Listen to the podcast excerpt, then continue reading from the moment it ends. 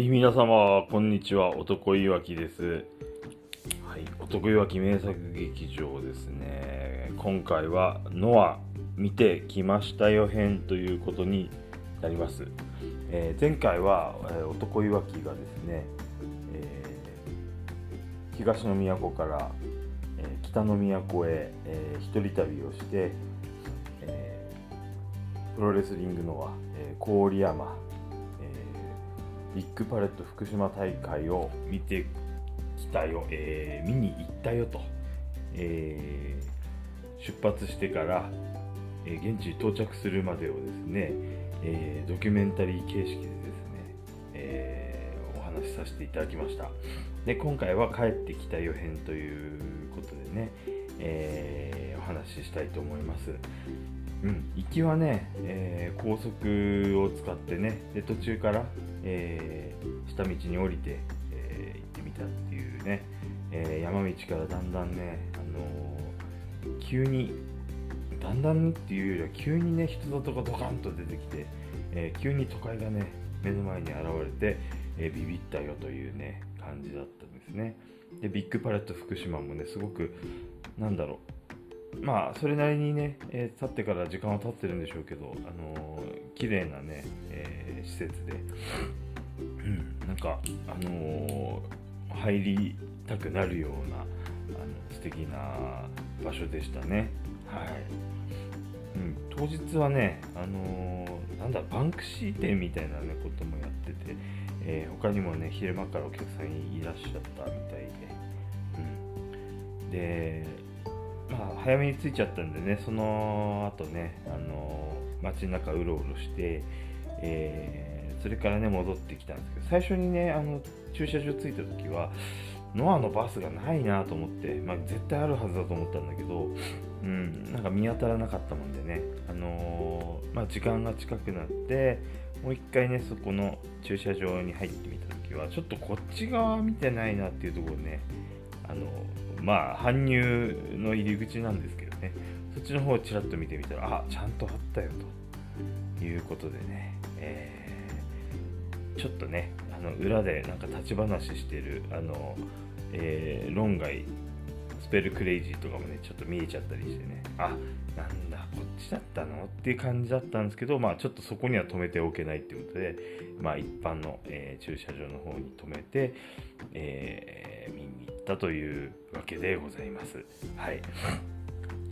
で、えっ、とね、とっても、まあ、全体的にね、あのー楽しいというか、もう本当に想像した通りというかね、いつも ABEMATV とかでね、あのー見るのがほとんどで、えー実際ノアの会場で見るのは本当にね10年ぶりぐらいになるんだと思うんですよね。あのー東の都にね来てくれた時に、えー見に行ったきりで、はい、だから本当に久しぶりのあの生のノアになります。でねあのー最近のねアベマとかで見ててもうぜひ生で見てみたいって人が本当何人もいてまあ主にねあったのはその、えー、オカキン稲村そして、えーあれですよ、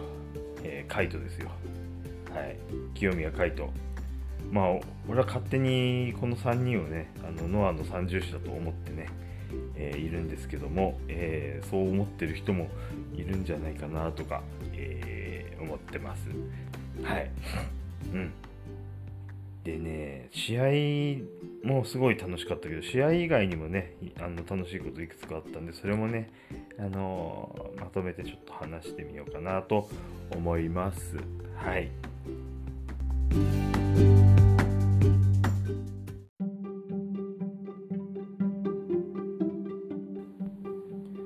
はい。ではね、試合の感想っていうか、まあ、大会全体のね、感想をお話、まあ、だらだらになっちゃいますけどね、例によってね。えーでもお話ししてみたいと思います。えーまずね、まあ、試合開始前、あのー会場入ってから、え試合開始までの間にもね、ちょっと楽しいことがいくつもありまして、えまずね、あのここに、えービッグパレットにたどり着く前から、あのツイッターの方でね、あのノアをねすごく応援してる、えー、ツイッターでね、あのまあ、有名な方というかファン界隈ではとても有名な、あのあるお方がいまして、えー、その方も、えー、とねまあとある関東のとある場所から、えー、福島、え郡山に向かってるというねあのちょいちょいとあのツイートをしながらね向かってるなっていうのを、えー、確認できてたんであもしかしたらあの方もねあの現場で、えー、お見かけできるのかなと、えー、まあお見かけできるぐらいにね思ってたんですけどもう会場入るなりねとってもあのまあ目立つというかあの普段からねそのまあ、全身緑で、えー、まあ、あれですよね、三沢のね、えー、まあ、すごい大ファンだとおっしゃってるので、あのー、まあ、緑色のノアって書いてある、あの、ベースボールシャツね、あの、背中にね、三沢って、320、違うか、338か。ん ?330? あれ、どれだったかな？どっちだったかな？えとにかくね3桁の、えー、背番号で「三沢」っつって書いてあって、えー、でそんなベースボールシャツまあ靴もね緑だったりねあの緑で固めて、えー、らっしゃって、うん、で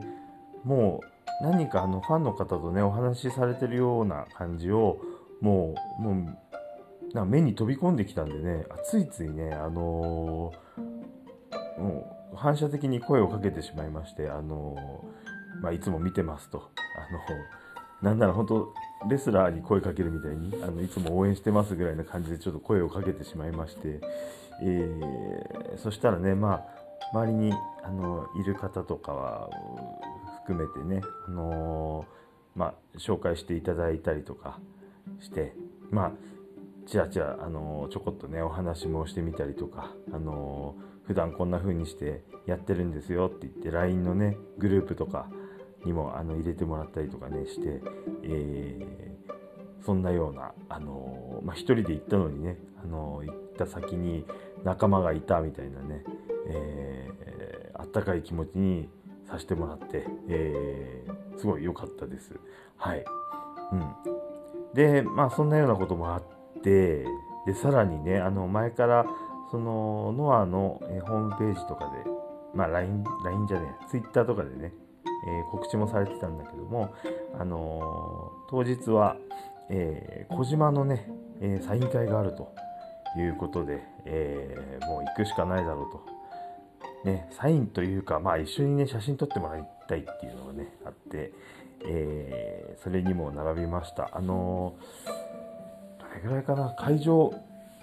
自体は、えー、満席だと500人ぐらい入るようなとこだったんじゃないかなっていう会場ででまあサインの方にはもう100人ぐらい並んでるように見えたんですよね。だいぶ長蛇の列で,、えー、でそれにも、まあ、グッズを先に買ってね、えー、それで並んでみたんですけどね。あのまああの遠くからでもねちょっと見るとその小島っていうのはな前からそのファンサービスがすごいいいっていうかね、あのー、もう本当高青年絵に描いたような高青年ですごく、えー、ファンに優しくてあのニッコニコでね、あのー、対応されている、まあ、常に神対応みたいなね感じだっていうのは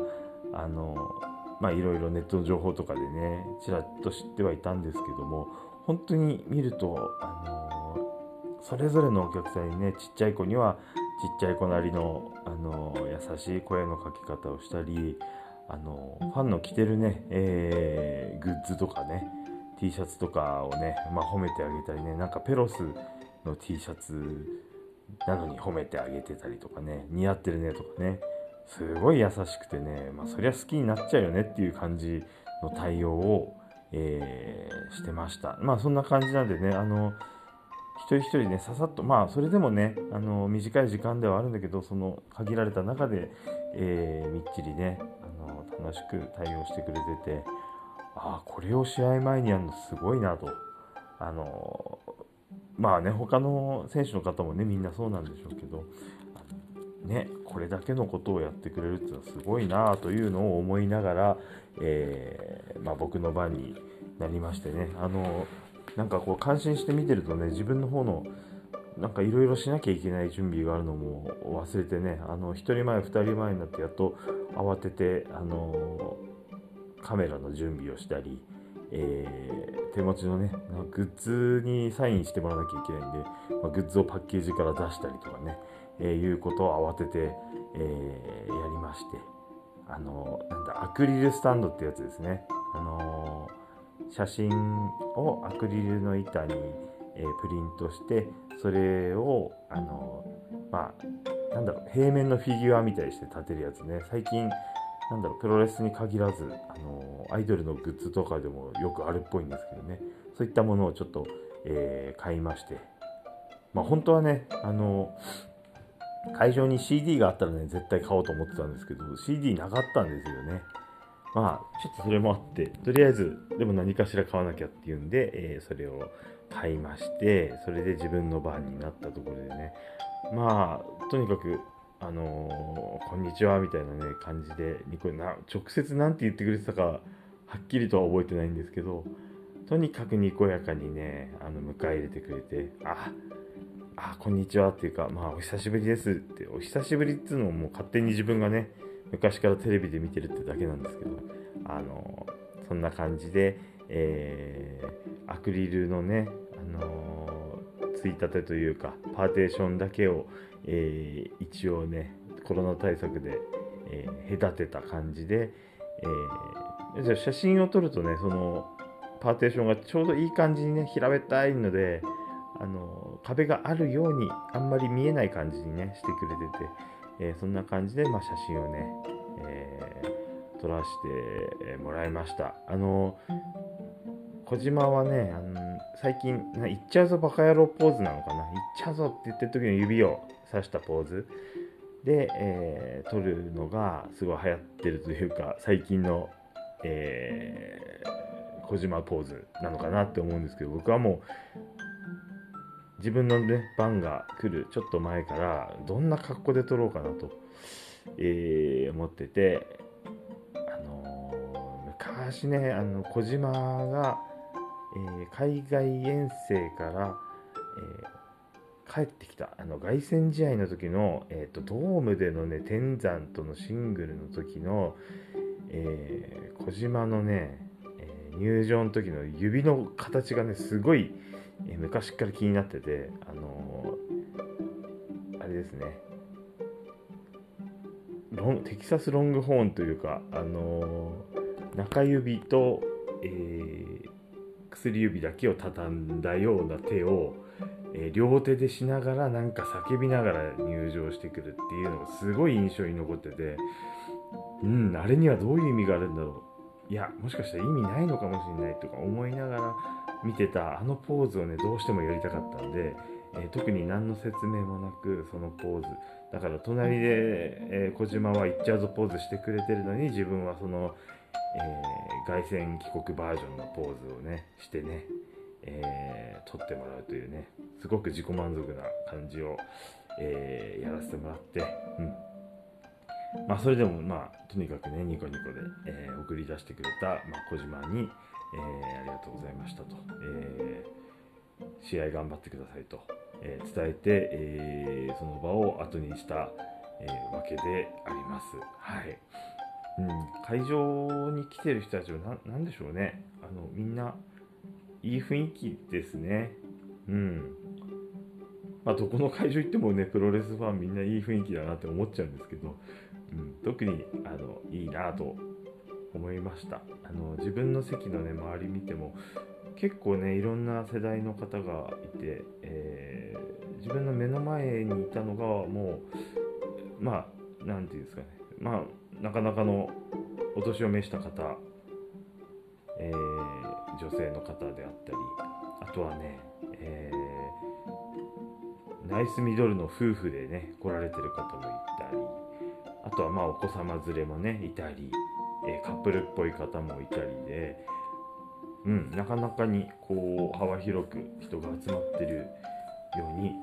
見えました。はい、あのー試合開始までだけでもね、こんないろいろ話すことがあって、えー、この先長くなりそうですね。えー、なるべく簡潔にお話ししたいと思います。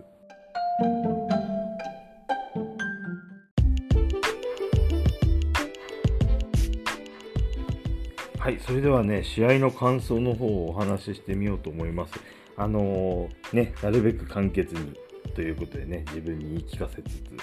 はい、あのー、はしょるところははしょって、えー、それでも全試合分ね、ちょっと何かしら一言ずつでも言っていきたいと思います。えー、まず第1試合ね、あの、曽山学対、えー、稲葉大輝。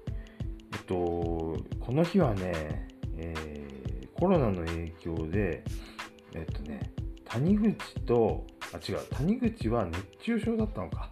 えー、谷口は、えー、欠場、熱中症で欠場。えー、そして塩崎は、え、コロナの濃厚接触者の疑いがあるということで、え、陽性とかじゃないんだけど、大事を取って、えー、欠場っていうことになって、まあいろいろと最初に発表されてた、え、カードからは、まあ、変わったりもしたんですけど、まあいろいろあって、えー、ソヤ対稲葉が第1試合になりました、シングルね。えー、まあ、いきなりね、体の大きなソヤが、え出てきて、まあ、迫力の試合が見れるのかなと思いまして、えー、まあ、楽しみなわけですけどね。そのもうやっぱりね、第1試合は第1試合らしくね、ちゃんと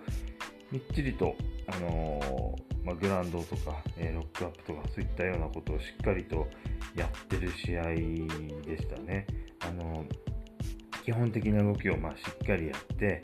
えー、最初のね、ロープワークで、あのショルダータックルが、ね、最初の一発が出ただけでも、まあ、声が出せれば、おおって言いたくなりそうなね、えー、一発があって、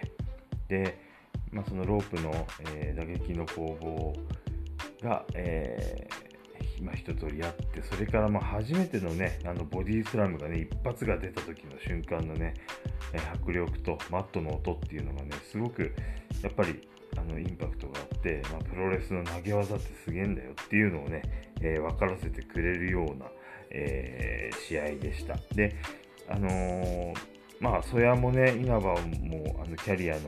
えー、ある人たちですんで、まあ、お互いね、あの簡単に負けるわけにはいかないようなね、あの意地もあるっていうことで、まあ、体格差で言うとね、本当にそやの方が大きくて、あの稲葉もね、そんなにちっちゃい人ではないんですけど、やっぱりあのそやの前では小さく見えて、あのー、まあ、初めて見た人であれば、こっちの人がもしかしたら、あのー、大きい人の方がね、勝つんじゃないかと思われるような組み合わせですけどね、とにかくもう最後まで粘って、あのー、どっちも、えー、フォールを許さない、ギブアップもしないっていうことで、まあ、15分一本勝負なんでね、この第1試合は、えー、15分、えー、フルタイムの引き分けということで、えー、終わりました。あの内容はね、濃かったんで、別にね、あの飽きちゃうようなことでもなくて、あのまあ、最初からあの丁寧なプロレスを見せてくれたなという感想です。はい。えー、続きまして、第2試合、えー、今度は、えー、スペルクレイジー対、えアレハンドロ。えまあ、日、えスペイン、スペインじゃないや、えっと、メキシコですね。えメキシコのスペルクレイジー対、え日本のアレハンドロ。まあアレハンドロはまあ日本人と言い切っちゃってますけど、いいんでしょうか。まあ、そういうことで、え、まあ、ジュニア対決なんですけどね。ジュニア対決と言いつつ、このスペルクレイジのでかさ、そして、えー、アレハさんの、まあ、なんていうんですかね、小回りの利きそうな、えー、お体。えー、すごくね、対照的な戦いでした。けど、やっぱりね、ルチャの動きっていうのをね、しっかりされてて、あのークレイ、スペルさんもね、クレイジーさんもね、あの、まあ、一応ね、ヒールの、あのー、ペロス、デルマールの方の、えー、所属とはなってるんですけども、まあ、ここではどちらかというと、えー、メキシカン対、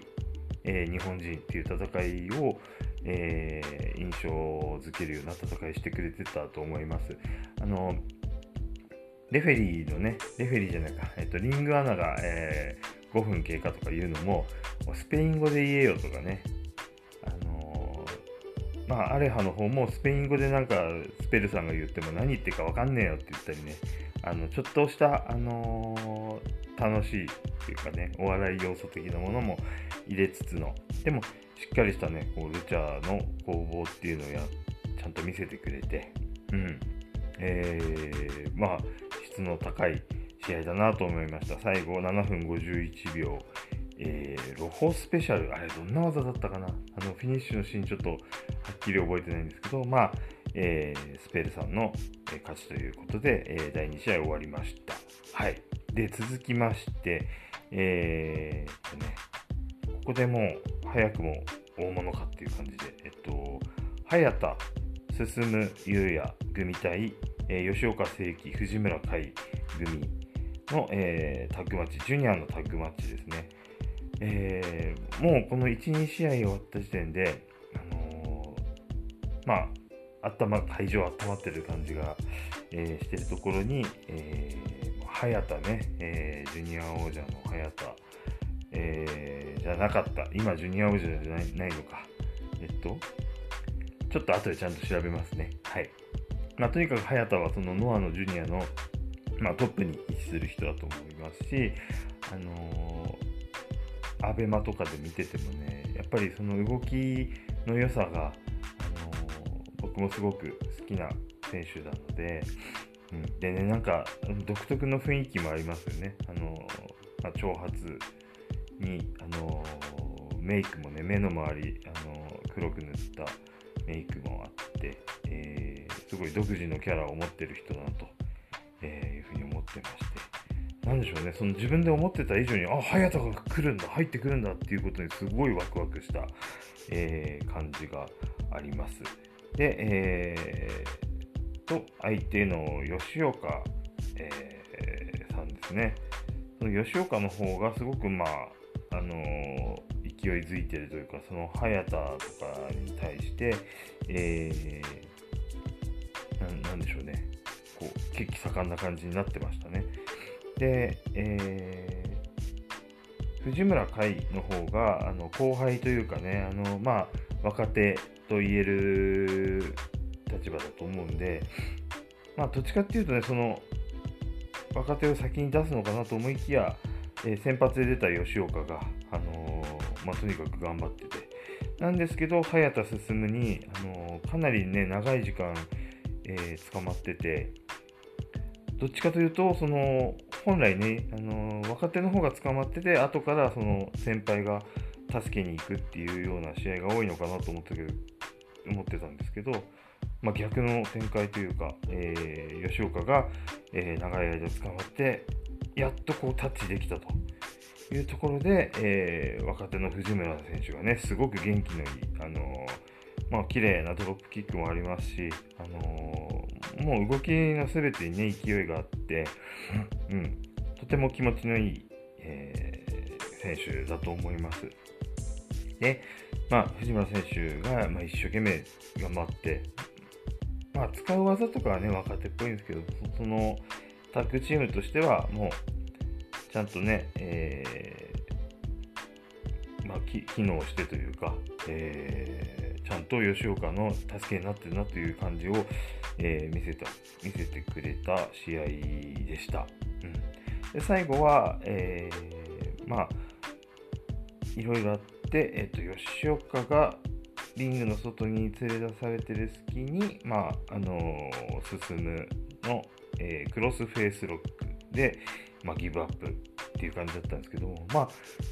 最後ね、捕まっちゃったなっていう感じではありましたけど、かなりその藤村がね、えー、元気に攻め込んでたんで、あのー、ね、そのうち先輩からね、また、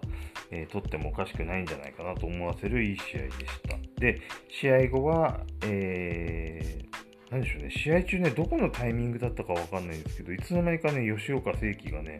えー、額から血を流してまして、ね、いつの間にやだって感じだったんですけども、うん、まあ、それでね、やられた、まあ、あの、恨みもあってか、えー、とね、試合後に、早田だったかな、進だったかな、あの、どっちかにね、あの、自分の得意技のね、あの、ちょっとね、技の名前はっきりわかんないんですけど、あの、えー、相手の両手もクラッチした足でね、クラッチした状態でのパイルドライバーみたいなあの技をね、えー、パコッと決めて、えー、KO して、どうだと言って帰っていくというね、えー、感じでした。なんかね、吉岡選手のことをちょっと調べてみると、なんでしょう、あのー、お家にの方たちがね、あのー、ご両親とか、えー、兄弟とか、親戚とかにもね、お医者さんがすごいいっぱいいるそうで、えー、なんか昔からね、その手術の写真とかをよく見てたせいで血が、血が苦手になったみたいなことをね、わざわざ書いてあったんですね。それからするとね、えー、流血させられるなんて本当に嫌なんじゃねえかなって思ったんですが、えー、吉岡選手ね、流血ぐらいじゃ俺はびくともしねえみたいなコメントも最後出されてたみたいで、おすげえなと。うん、波波の選手っていう普通の選手が流血させられるよりも、えー、本当はダメージでかいはずなのに、えー、まあ、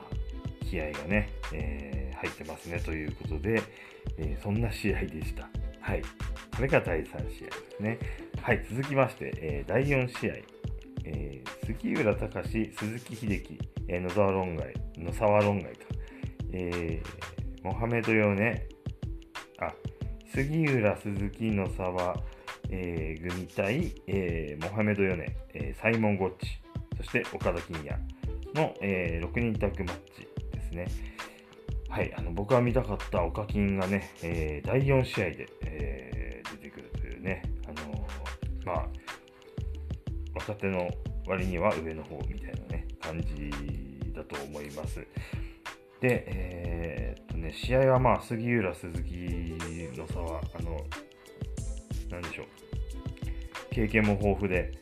えー、まあ、実力もね、えー、すごく信頼のおける3人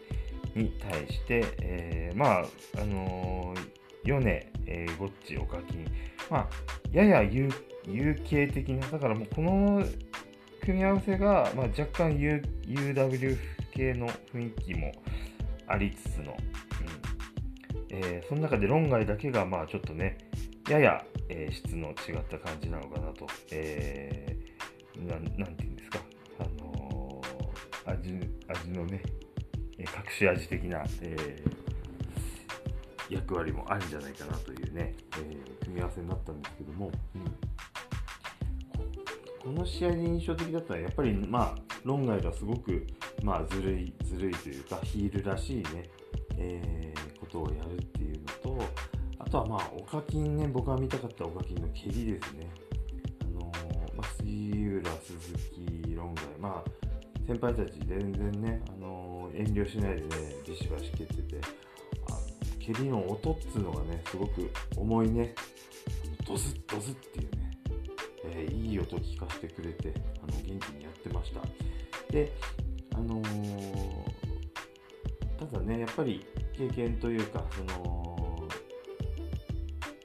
少ないところで自力の、まあ、弱いところで、まあ、論外とかね杉浦とか今捕まったりしていてね。あのこれが面白かったのがあの鈴木秀樹がねあの特に、えー、お課金に対して「あのほら返せよ」とかね「ほら返せ返せ」おいロープすぐそこだよみたいななんかねそんな感じですごい激をあの相手側にいる岡田に鈴木秀樹が劇を飛ばしてるのにすごく面白くてなんか師匠みたいなね感じになってました。まあ全体的にその杉浦とかもねおかきにあそういうような、あのー、感じをね出してるように見えてね。なんかみんなでおかきんをこう盛り立てようとしてる試合いに見えましたね。で、まあ、おかきんがやられて、えーロープに、ロープにというか、えー、タッチに戻ると、まあ、ヨネとかね、えー、サイモン・ゴッチが、あの、すごい頼もしく見えると、えいうのもありました。サイモン・ゴッチね、なんか、あの写真とかで見るとそんなにわかんないですけど、実際見てみると結構ね、体も大きい感じなんですね。うん。で、なんかサイモン・ゴッチといえば、その、コーナーでね、あの足を組んで、えー、ロープの2段目になんだろう、あぐらをかくみたいなね、待ち方とかね、ちょっと独特のもんがあってなんなんとなくその、えー、西村治的な雰囲気なのかなみたいなね。僕はそんな風に受け止めたりしてました。あのうん。なんか実際見てるとやっぱ面白い選手でしたね。で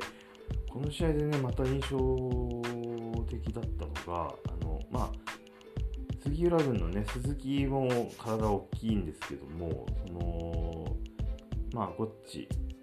サイモン・ゴッチがやってた、えー、で岡金もやってたんだけどそれから米にタッチして米が出てきた時モハメド・ヨネが出てきた時の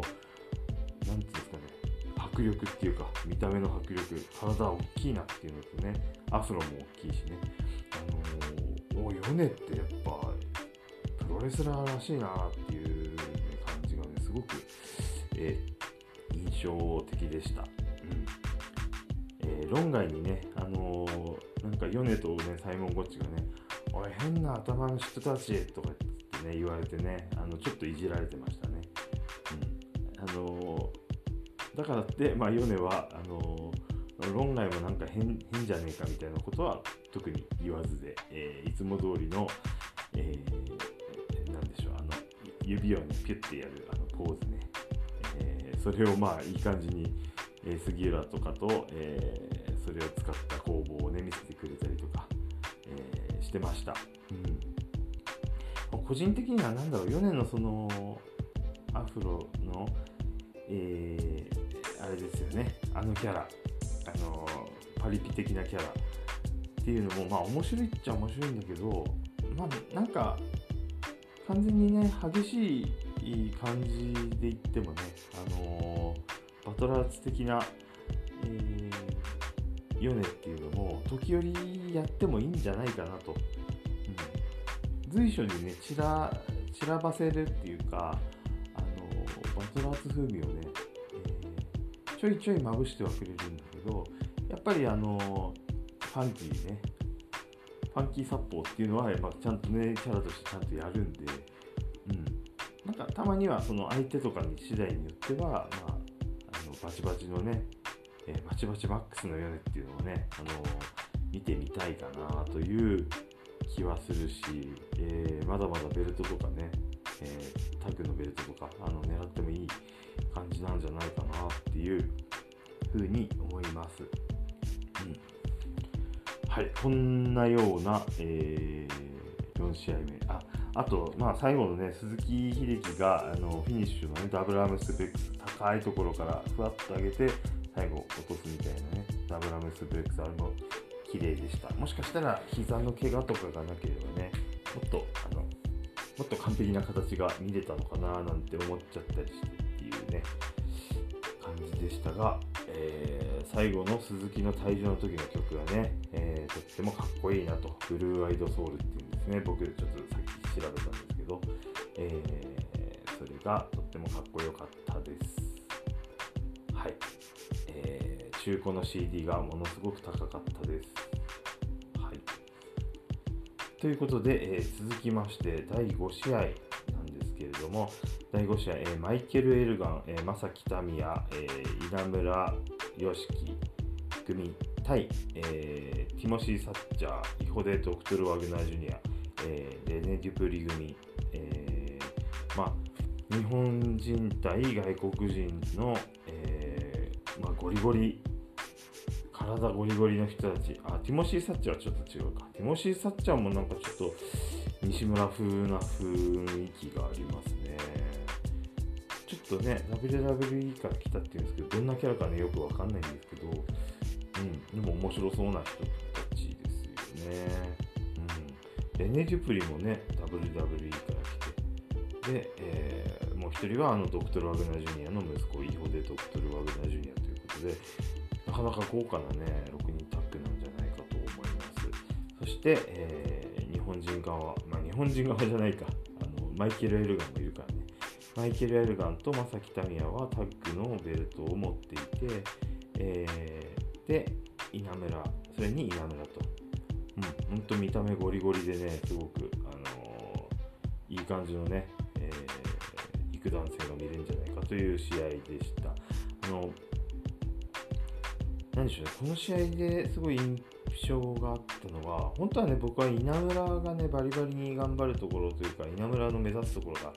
見たかったんですけど、どっちかというと、あのマイケル・エルガー、正木民也のタッグに、えー、稲村が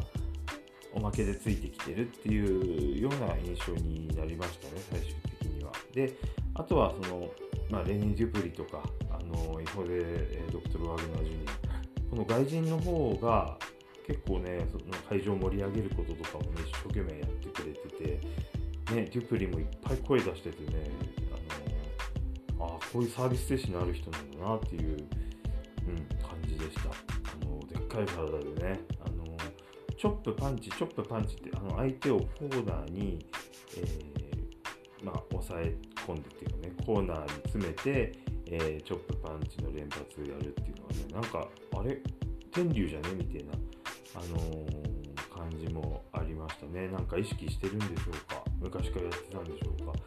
うん。なんかその全体的に熱さをね、感じさせる、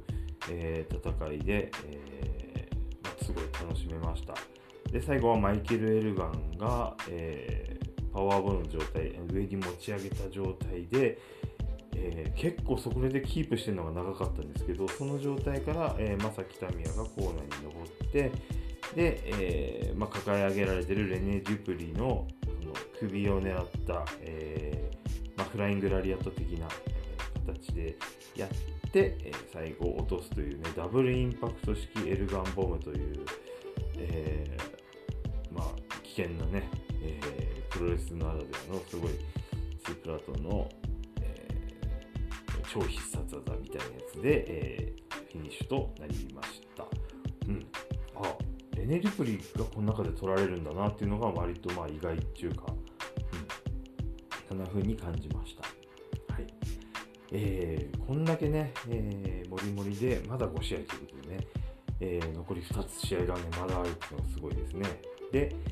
えー、続きまして、えー、第6試合、小川義成対、えー、鈴木小太郎のシングルマッチね。えー、これもね、楽しみだった、あの小川のシングルのっていうね、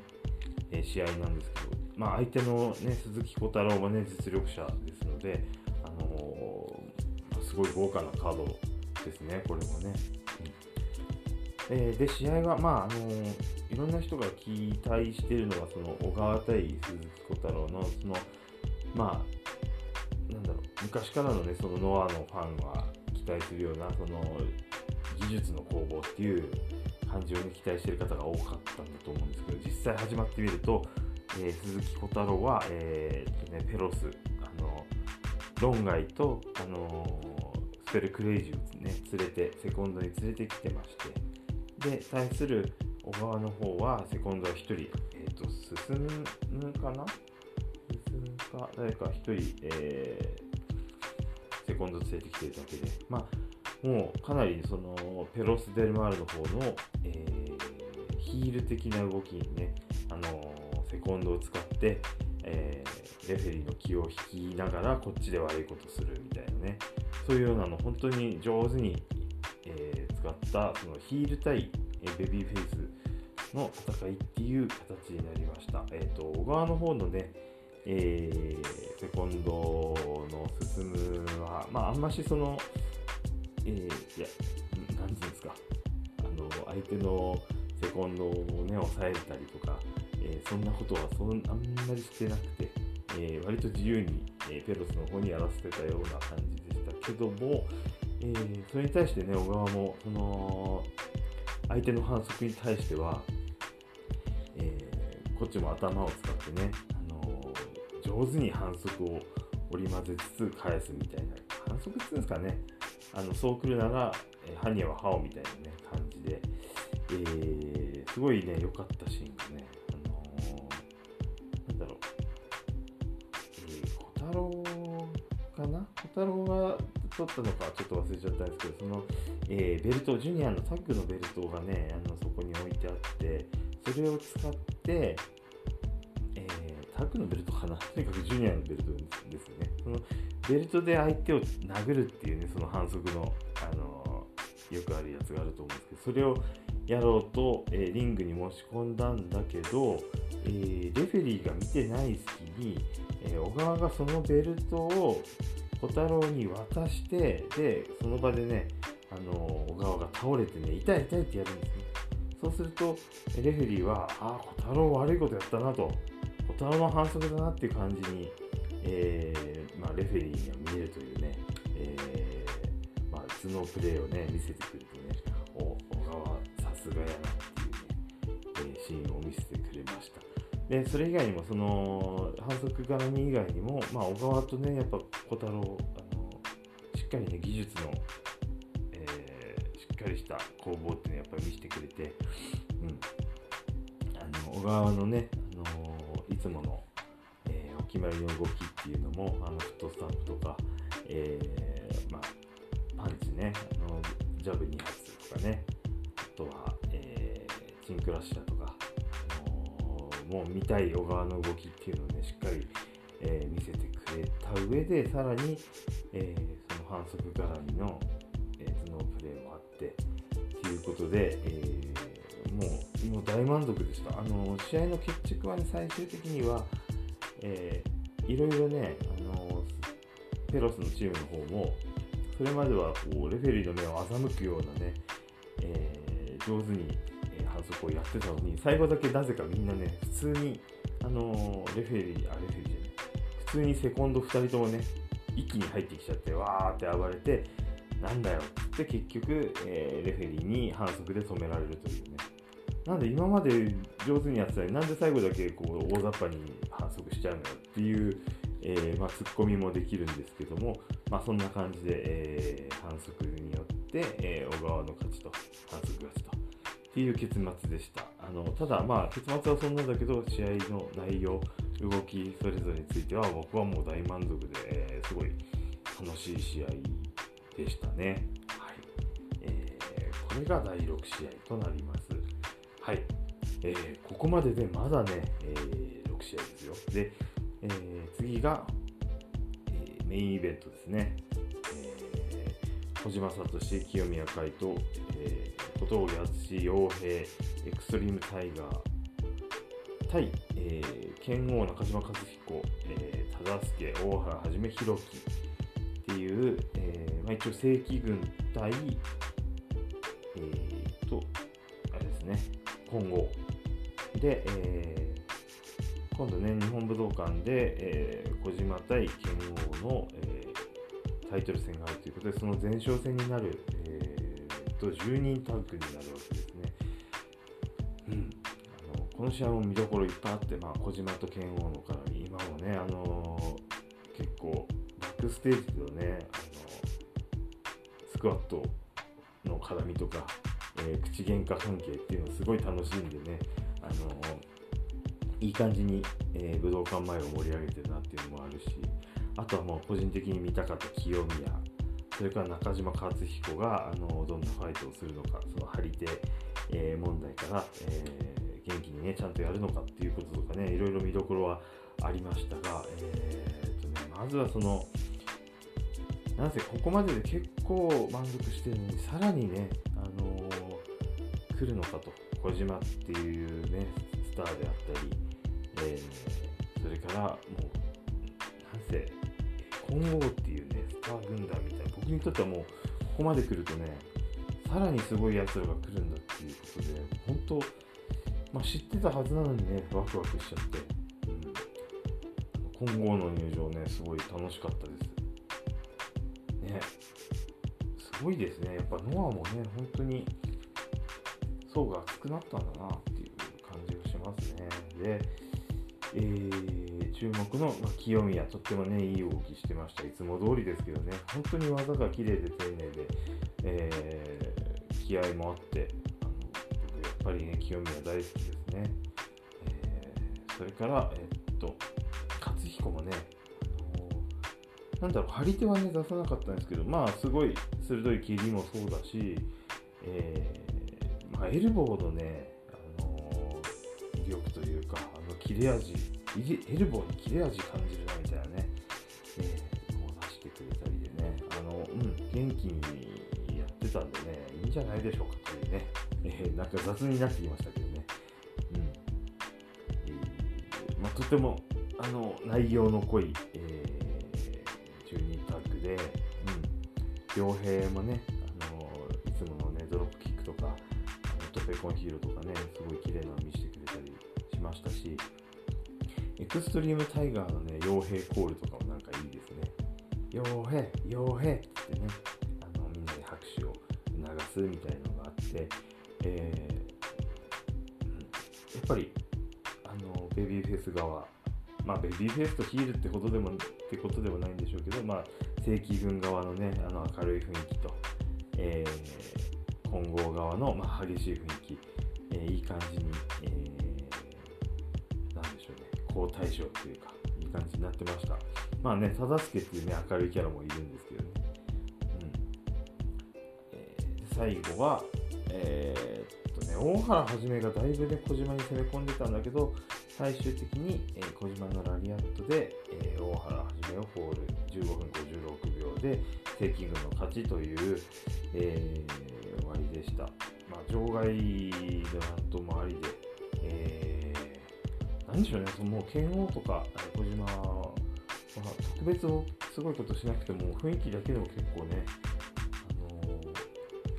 ー、いいなと思わせてくれたんでした。うんなんか全体をねこう振り返ってみるとやっぱりその第1試合から第7試合に向かっていくにつれてまあ最初はねプロレスの基本を見せてくれるっていうような、えー、ところからだんだんその雰囲気とかで見せる感じとかね、あのー、味付けがまた別のね味付けに、えー、プレーンなやつからねいろんな味付けを見せてくれる本当にね、充実した、あのー、全7試合だったんで、これがね、あのー、あの会場で、えー、すごい近かったんですね、あの僕の席。えー、上から3番目のあの値段のチケットだったにもかかわらず、え、前から5列目とかでね、あのひな壇じゃないんで、ちょっと見上げる形にはなっちゃうんでね、まあ、やや見づらくもあるんですけど、それにしてもね、位置は近くて、距離感がすごく近くて、えー、すごい、あのー、コスパがいいというかね、いいのかい？こんな値段で、こんないいもの見れちゃってっていうような感じでした。あの全体的に、まあ、試合前のね、楽しみひとときも含めて、えー、大満足でしたね。はい。本当にね、あのいいことばっかなんですよ。2つだけね、ちょっとね、2つだけ文句があるとすれば、文句っていうかね、まあこれも対策はできることなんですけど、ちょっとね、冷房がね、えー、強かったな。ちょっと寒そうな人たちも僕以外にもいたな。ちょっと膝させたりしちゃったりしてましたっていうのもある。えー、で、もう一つあるとしたら、えー、会場、えっと、グッズ屋さんで、えー、CD 売ってくれっていうね、えー、まあ個人的なやつですけど、ということで Amazon で買いました。はい。えー、まあちょっと不満があるとしたら本当それぐらいかなっていうね、言わなくてもいいぐらいの不満ですね。うん、はい、そんなような、えー、大満足大会でしたね。はい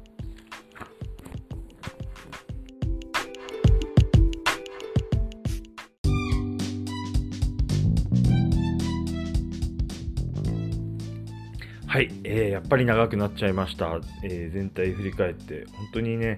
いい大会だったと思います、えー、なんでしょうね本当お客さんがねまだまだあの4多分ざっくり見て400人ぐらいだったんじゃないかな。あの全体の8割ぐらいですかね埋まってるのは。あの空いてる椅子もありました。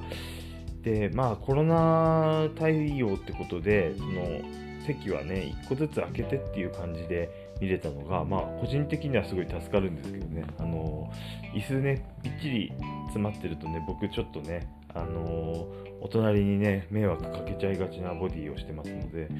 えーまあ、1個空いてるっていうのはね、いいっちゃいいんですけど、あのもっとね、ぎっちり詰まってね、えー、応援できるようになったらねもっといいかなっていうふうに思います。あとはやっぱりね声出したかったですね。あのついついね出ちゃってる方もいましたけどでも皆さんやっぱり、えー、飛沫っていうのをやっぱ、えー、飛ばさないように、えガイドを守ってやってました。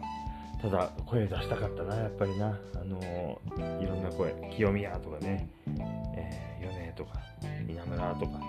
まあおかきんですね。おかきんって言いたかった。なんでか知んないけどおかきんを応援したいっていうね。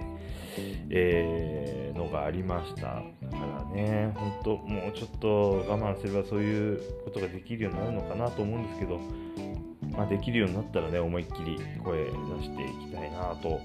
えー、思います。はい。あとはもう本当にノアの内容はねもう文句ないと思うんでね。そのぜひこのまま頑張ってあとはその宣伝の仕方とかなんですかね。あの本当にね内容的には最高だと思いますので、うん、ファンの方からねだから最初にねお話ししたようなあのー、すごいファンの代表のようなね、あのー、お方がいらっしゃいましてああいう方もねすごいみんなでね盛り上げてこうぜっていうのをね言ってくれてたんでそういうような動きあの本当に何だろうサッカーのねサポーターのような、えー、雰囲気がねみんなでチームだよみたいな感じもありますよね。うん、すごいいいなと、うん、それがいい結果というかねあの身になってねノアがもっと盛り上がればいいなっていうふうに、えー、思いました、うん、であとね個人的に思ったのはその僕はやっぱりのある時期から週刊プロレスを買わなくなって、えー、ややプロレスと距離を置いているなという時期があったんですけども、うん、だから最近のねプロレスを見ててもなどっちかというとその古い、えー、ファンというかあの開口解雇中みたいなねところがあるなという感じを自分でもあの気にしていたんですけども実際その今回のノアの大会っていうのも昔からの選手っていうのはまあ小島とかもねいますけどもあのそれが出てくる前の段階でもねあの十分楽しめて、あのー、僕が最近になって、まあ、ここね34年で、えー、知ったような選手たちだけの試合でも十分楽しめてたんでお俺はまだまだプロレス今のプロレスについていけてるぜというかね、えー、その片鱗をね自分で見ることができたのは、え個人的にはいい収穫だったと思います。えー今後もね、ノアもちろんね、応援していくし、あのー、東の都に来た時はね、あのー、まあ、スケジュールおかしくなければ、あの無理がなければね、ぜひぜひ行きたいと思います。あとはね、個人的にはね、あの、グレートと、あと、あれですね、スターダムね、えー、この辺はね、ぜひね、体感しなきゃなと思っているところです。はい、また何かね、こういった形でお話できればなと思います。あのそうでなくても、Twitter の方で、えー、ぼちぼちね、プロレスの話は、えー、してきますので、え、今後ともよろしくお願いいたします。それでは皆さんごきげんよう、男いわきでした。